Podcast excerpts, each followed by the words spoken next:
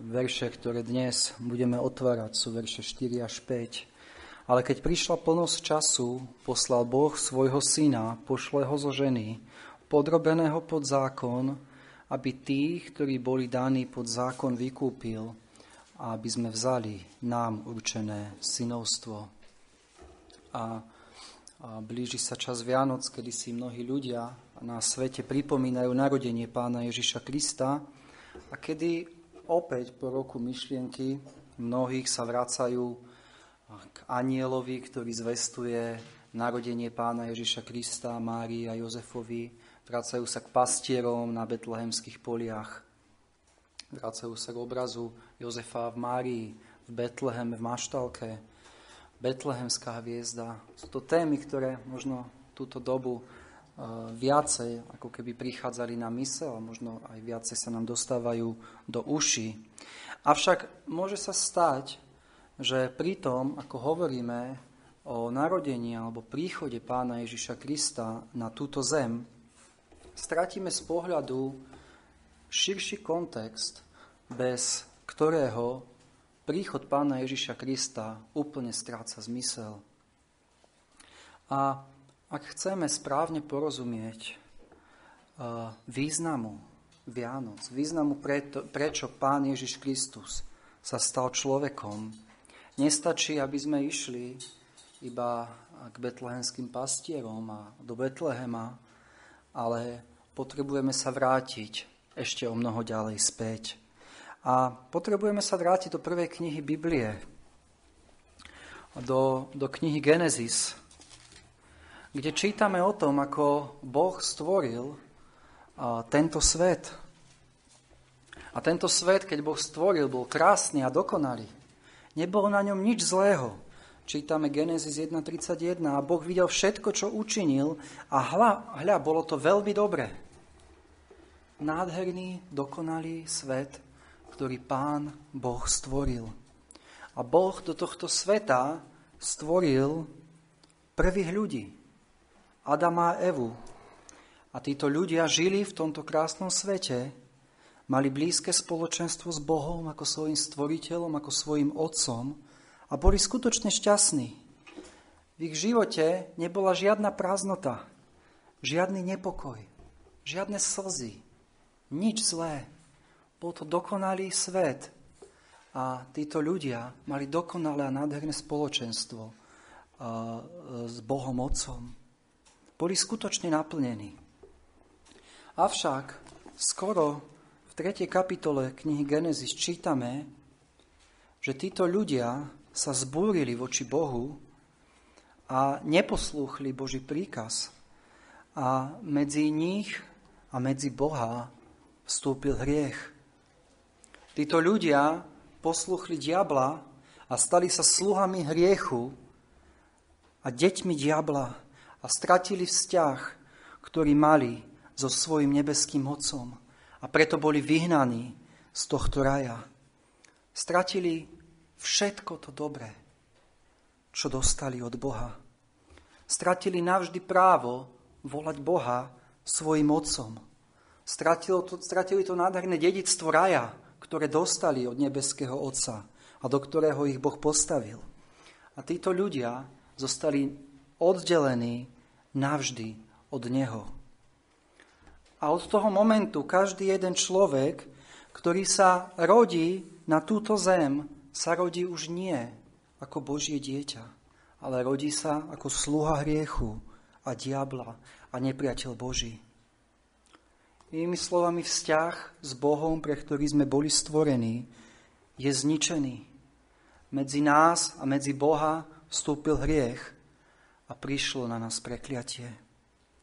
A otázka, ktorú je potrebné si položiť, je, je ešte možnosť vrátiť sa k Bohu? Je ešte možnosť nejako zvrátiť tento zúfalý stav, v ktorom sa ľudstvo nachádza? Je ešte nejaká šanca, že by som mohol kedy volať Boha svojim otcom?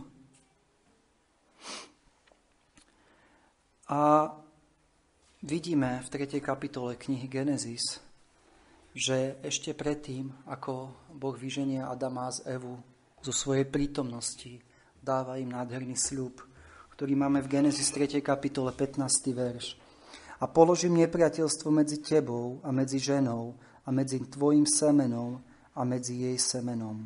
Ono ti rozdrti hlavu a ty mu rozdrtíš petu. Boh dáva sľub o tom, že príde potomok zo ženy, ktorý porazí diabla. A tuto začína príbeh Vianoc. Tuto máme prvé zasľúbenie o príchode záchrancu, spasiteľa, Mesiáša do tohto sveta. Toho, ktorý porazí diabla. A vidíme, že tu máme prvé zasľúbenie, že tento záchranca sa narodí zo ženy, a bude pravým človekom. A ako čítame Bibliu, tak vidíme, že tento sľub bol znovu daný Abrahámovi. A boli proroci, ktorí prorokovali o príchode tohto záchrancu, tohto potomka zo ženy, ktorý má poraziť diabla. A vidíme, vidíme v Biblii, ako čítame, že je tu daný zákon, ktorý, ktorý Boh dal, aby ukazoval človeku, že je hriešný a že potrebuje tohto záchrancu vidíme, keď čítame starú zmluvu, množstvo ceremoniálnych zákonov, ktoré ukazujú na tohto záchrancu, ktorí nám ukazujú o tom, ako tento záchranca nás zachráni od hriechov, ktoré ukazujú na to, že musí byť vyliata krv. Toto všetko máme, ako čítame Bibliu, toto stále túto líniu vidíme. A dnes, keď sa pozrieme do Galackým 4.4, čítame, ale keď prišla plnosť času, poslal Boh svojho syna. A toto je niečo úžasné. Zrazu čítame, že tento zasľúbený záchranca prichádza na tento svet. A dnes, ak pán dá, by som sa chcel v troch bodoch pozrieť uh, na to, že Boh posiela svojho syna a pozrieme sa na základe tohto veršu na čas jeho príchodu, na spôsob jeho príchodu a zámer jeho príchodu. Bo verím, že toto je to, čo nás a tieto dva verše 4 až 5 našej kapitoly učia. Takže čas jeho príchodu, spôsob jeho príchodu a zámer jeho príchodu. A čítame v našom, e, vo verši 4 našej kapitoly, ale keď prišla plnosť času, poslal Boh svojho syna vidíme, že prišiel čas, ktorý Boh určil a Boh posiela tohto záchrancu na našu zem. Keď prišla plnosť času. Pán Ježiš neprišiel ani skôr, ani neskôr, ale prišiel práve v pravý čas. V čas, o ktorom rozhodol nebeský Otec a prišiel čas, kedy sa naplnili všetky proroctvá. Nepoznáme Božiu mysel v tom všetkom, prečo práve toto bol ten čas, kedy mal prísť, prečo rozhodol tak, ako rozhodol. Aj keď, keď sa pozrieme na historické okolnosti v tom čase, môžeme vidieť obrovskú múdrosť, prečo práve prišiel Pán Ježiš, kedy prišiel. A vieme, že v tom čase bolo bolo obdobie rímskej ríše. Platil vo svete tzv. rímsky mier, čo, ktorý zaručoval slobodu cestovania a misionári mohli prinášať evanieliu celému známemu svetu. Vieme, že v tom čase bol rozšírený grécky, grécky jazyk a, a tak nová zmluva mohla byť napísaná v jazyku, ktorému mohli mnoho ľudí rozumieť v gréckom jazyku. Takže Boh vedel, prečo poslal práve vtedy pána Ježiša Krista, aby sa narodil na túto zem. Uh, viete, ak by pán Ježiš Kristus prišiel o 100 rokov skôr, rímska ríša vtedy nemala autoritu nad Judeou a teda nemohol by byť spôsob popravy taký, ako ho máme predpovedaný v písmach, že bude ukrižovanie. Ukrižovanie bol rímsky spôsob popravy zločincov. Ale vidíme, všetko to bolo nastavené presne na, na dobu, ktoré Boh rozhodol. Rovnako, ak by prišiel Pán Ježiš Kristus zo 100 rokov neskôr, už vtedy by nebol židovský chrám. Už bol zničený, Židia boli rozptýlení. Vidíme, Boh vo svojej prozreteľnosti a múdrosti určil ten čas, kedy Pán Ježiš Kristus prišiel na túto zem. Nebola to náhoda, ale Boh plnil svoj plán. A Boh nemeškal s príchodom jeho syna. Bolo to dokonale načasované. Jediné, jedinečné obdobie histórii ľudstva. A učí nás to, že Boh nikdy nemešká so svojimi zámermi. Viete, z ľudského pohľadu, možno tí starozmluvní veriaci, ktorí očakávali nádej Izraelovu, ktorí očakávali príchod spasiteľa, možno sa pýtali, kedy príde. Ako, sme, e, ako máme jednu pieseň 210 z pevníku, zem čakala bezútešná, nádej a strach miešal sa. Keď hrstka verných vzdychala, kedy, páne, prídeš k nám? Túžba všetkých národov, čas je, pán sa zjaviť má. A verš 4. Zem o neho sa snažila, od vekov ho chcela mať, lebo v ňom sa skrýva všetko tajomstvo požehnania. Syn sľubov a syn Dávida, syn Boží, syn človeka. Toto bolo očakávanie a možno sa mnohí pýtali, kedy už príde, kedy príde ten Mesiáš, ktorý nás má zachrániť. Nie je to nejako dlho. Čítali sme nedávno o Simeonovi, ktorý očakával príchod spasiteľa a dočkal sa. A ako vidíme, Boh nemeška. Prišiel v plnosti časov, prišiel v správnom čase. A ako Boh nemešká v čase, keď posiela svojho syna na túto zem ako dieťa, ako spasiteľa, vieme iste, že nebude meškať ani pri svojom druhom príchode ale vtedy príde súdiť svet. 2. Petra 2.9 čítame, Pán nemešká so zasľúbením, ako sa niektorí nazdávajú, že mešká, ale vám zhovieva, lebo nechce, aby niekto zahynul, ale aby sa všetci dali na pokanie. A keď my teraz očakávame druhý príchod nášho pána Ježiša Krista, musíme si pripomínať, že Boh nikdy nemešká. Ak ak pán Ježiš ešte druhýkrát neprišiel, je to kvôli tomu, lebo Boh chce, aby si činil pokánie, aby si veril v Neho, aby si väčšine nezahynul, ale mohol nájsť život v Kristovi. Takže toto vidíme o čase Jeho príchodu. V plnosti časov sa narodil Pán Ježiš Kristus na túto zem. Ale poďme sa teraz pozrieť do druhého bodu, a, a to je na spôsob jeho príchodu. A čítame vo verši 4, ale keď prišla plnosť času, poslal Boh svojho syna, pošle ho zo ženy podrobeného pod zákon.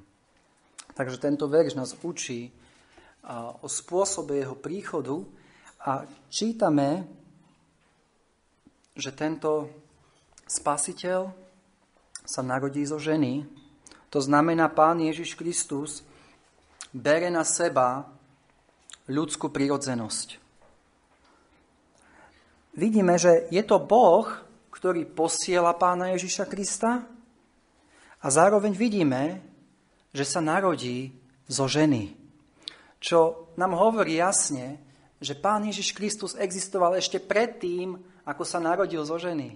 Existoval v nebi so svojím otcom.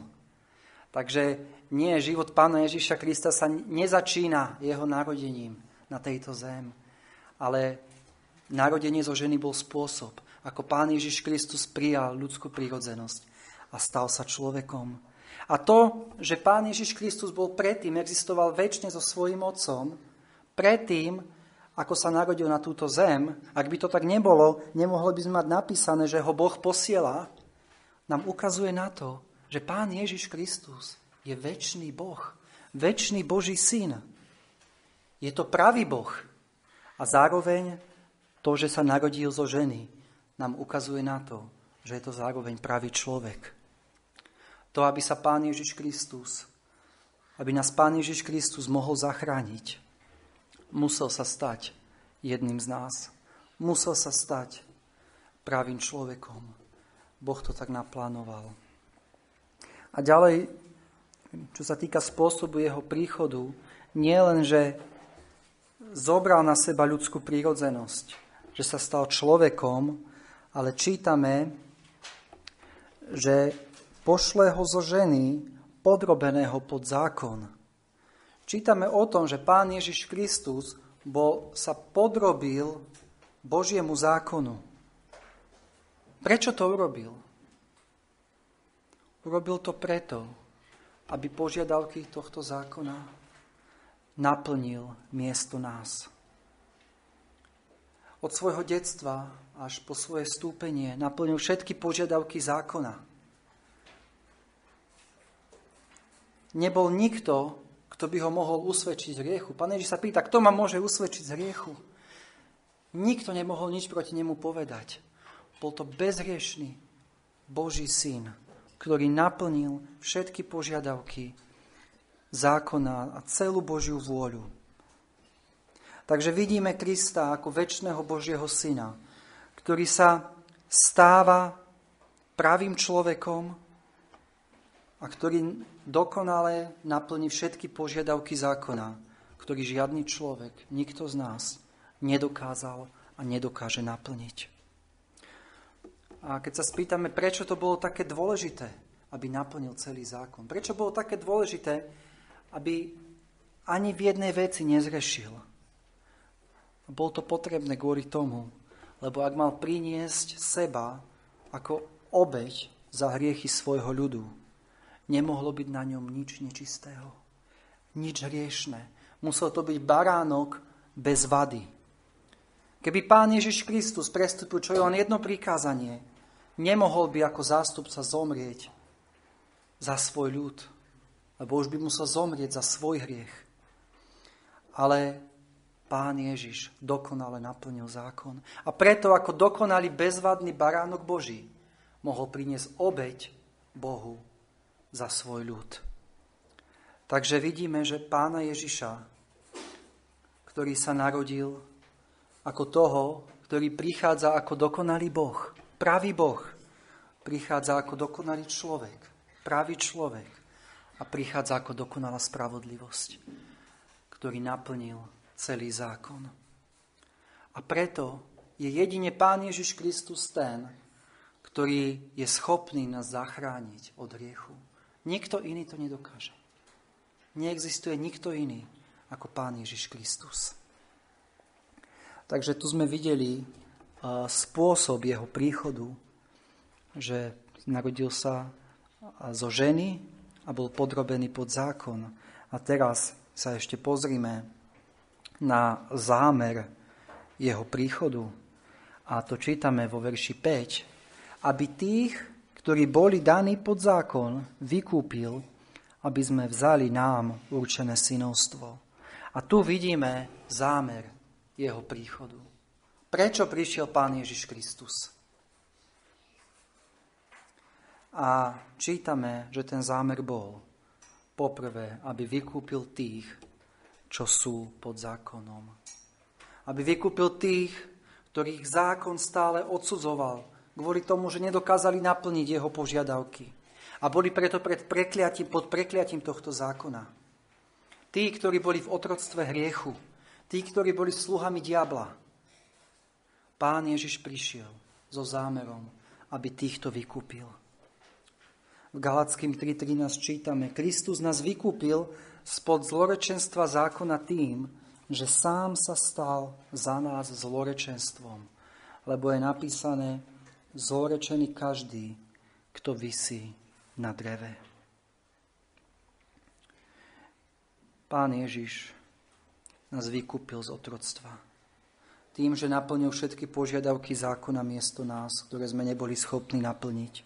Ako nevinný baránok bol potrestaný na miesto nás, ktorí sme porušili zákon, zobral na seba naše hriechy, bol počítaný ako priestupník zákona a Boh na ňom spravodlivo odsúdil hriech.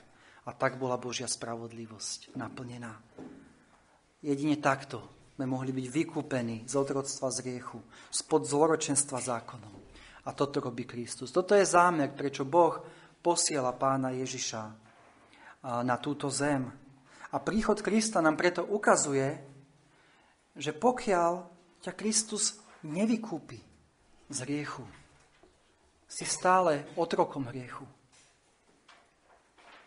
Na to potrebujeme pamätať, keď sa pozeráme na príchod Pána Ježiša Krista. A to, že nás Kristus vykúpil, má veľký dopad nielen na to, že nie sme viac pod prekliatím zákona, ale má to veľký dopad na náš praktický život. Keď sa pozrieme do listu Tita, do druhej kapitoly, prečítam od verša 11 po verš 15, lebo sa zjavila milosť Božia, spasiteľná všetkým ľuďom, ktorá nás vyučuje, aby sme sa odriekli bezbožnosti a svetských žiadostí a aby sme rozumne a spravodlivo a pobožne žili na tomto svete, očakávajúc blahoslavenú nádej a príchod slávy veľkého Boha a nášho spasiteľa Ježiša Krista. Takže vidíme, že, že e, Pavol píše, aby sme sa odriekli bezbožnosti, svetských žiadostí, aby sme rozumne a spravodlivo a pobožne žili na tomto svete.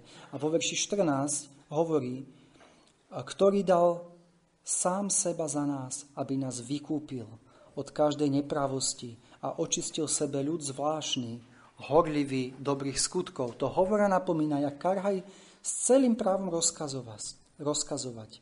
Nech nikto tebou nepohrdá. Takže vidíme, že Kristus nás nielen vykúpil spod zlorečenstva zákona, ale vykúpil nás od odrodstva hriechu. A ak teda hovoríš, že ťa Kristus vykúpil, nemôžeš žiť tak, ako keby si bol sluha hriechu. Kristus prišiel a porazil diabla, aby diabol, svet a hriešne žiadosti už neporazili teba. Čítali sme v Izaiášovi, že meno toho dieťaťa je udatný hrdina, silný Boh. Je to hrdina, ktorý rozdrví diablovi hlavu, ktorý svojou smrťou a vzkriesením zvíťazí nad diablom. Áno, čítame o tom, že diabol mu chytí petu. Čítame Evanielia, že diabol sa ho snažil premôcť. Kristus od svojho narodenia trpel mnohé útoky od diabla. Už ako nemluvňa ho chcel zabiť. Poku, pokúšal ho diabol. V Nazarete ho chcel ukameňovať. A keď zástup kričal, ukrižuj ho, ukrižuj ho, vyzeralo to tak, že diabol výťazí. Avšak to, čo sa zdalo ako prehrou, sa nakoniec stalo víťazstvom. A Kristus volal, dokonané je. A Boh vzkriesil na tretí deň Krista z mŕtvych a Kristus rozdrvil diablovi hlavu. Toto robil Kristus. Tento hrdina, udatný hrdina, silný Boh. A ak toto Kristus urobil, a Kristus rozdrvil diablovi hlavu, ako môže žiť, ako keby, Christu, ako keby diabol zvíťazil? Ako keby si bol stále v otroctve diabla, v otroctve hriechu. Nie. Kristus porazil diabla a oslobodil nás od rodstva hriechu, aby sme mohli žiť víťazný život pre Neho v svetosti. A to sme čítali v Týtovi, ktorý sa vydal za nás, aby nás vykúpil zo všetkej nepravosti a očistil vzácný ľud, horliaci za dobré skutky. K tomuto nás Kristus vykúpil. A ďalej v našom verši čítame, aby tí, ktorí boli daní pod zákon, vykúpil, aby sme vzali nám určené synovstvo. A toto je niečo nádherné. Vykúpil nás, aby sme vzali nám určené synovstvo. Viete, Kristus svojim príchodom urobil pre nás viac ako vykúpenie od hriechu. Skrze jeho smrť, skrze vieru v Neho sme adoptovaní do Božej rodiny. Tým, že nás Kristus vykúpil z otroctva hriechu a diabla, tam to neskončilo. Čítame o tom, že nás príjma alebo adoptuje. To slovičko tam e, vzali nám určené synovstvo. To slovičko sa používa v súvislosti s adopciou. Boh nás v Kristovi adoptuje za svojich synov a svoje céry. Adopcia bol bežný rímsky zvyk a záležitosť, kedy dieťa a, alebo osoba bola adoptovaná pod autoritu nového otca a táto osoba prijala nové meno a právne sa táto osoba stala dedičom.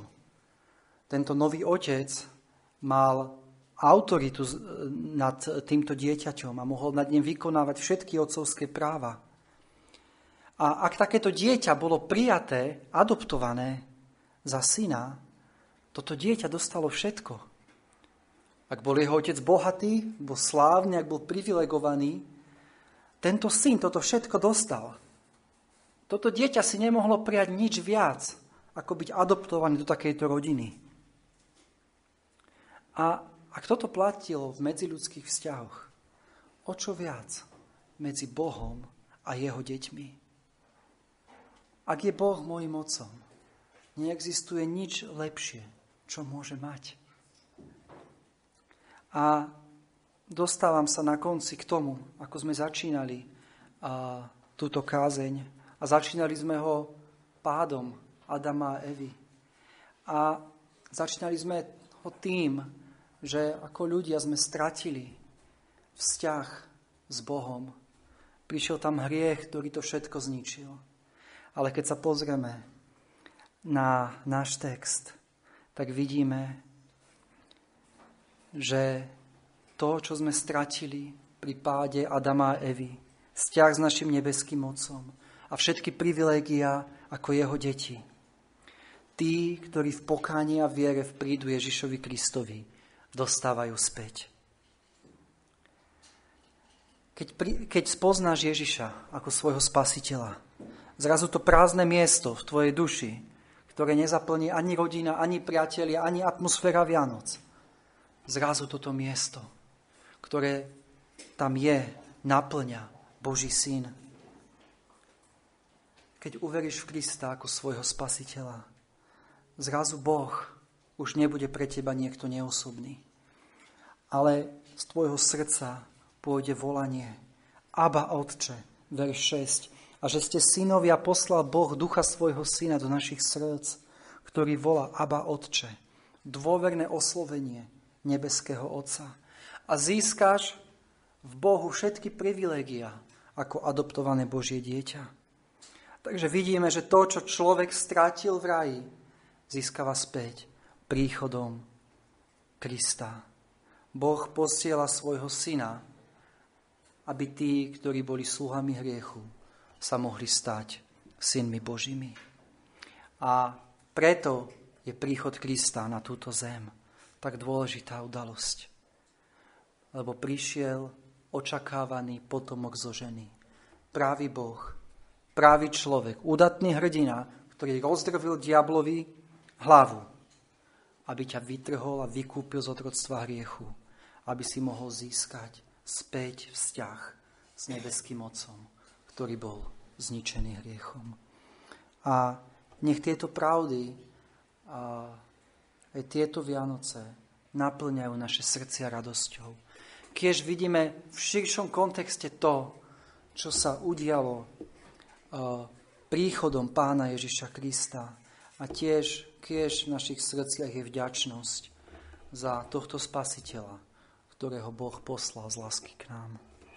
Amen.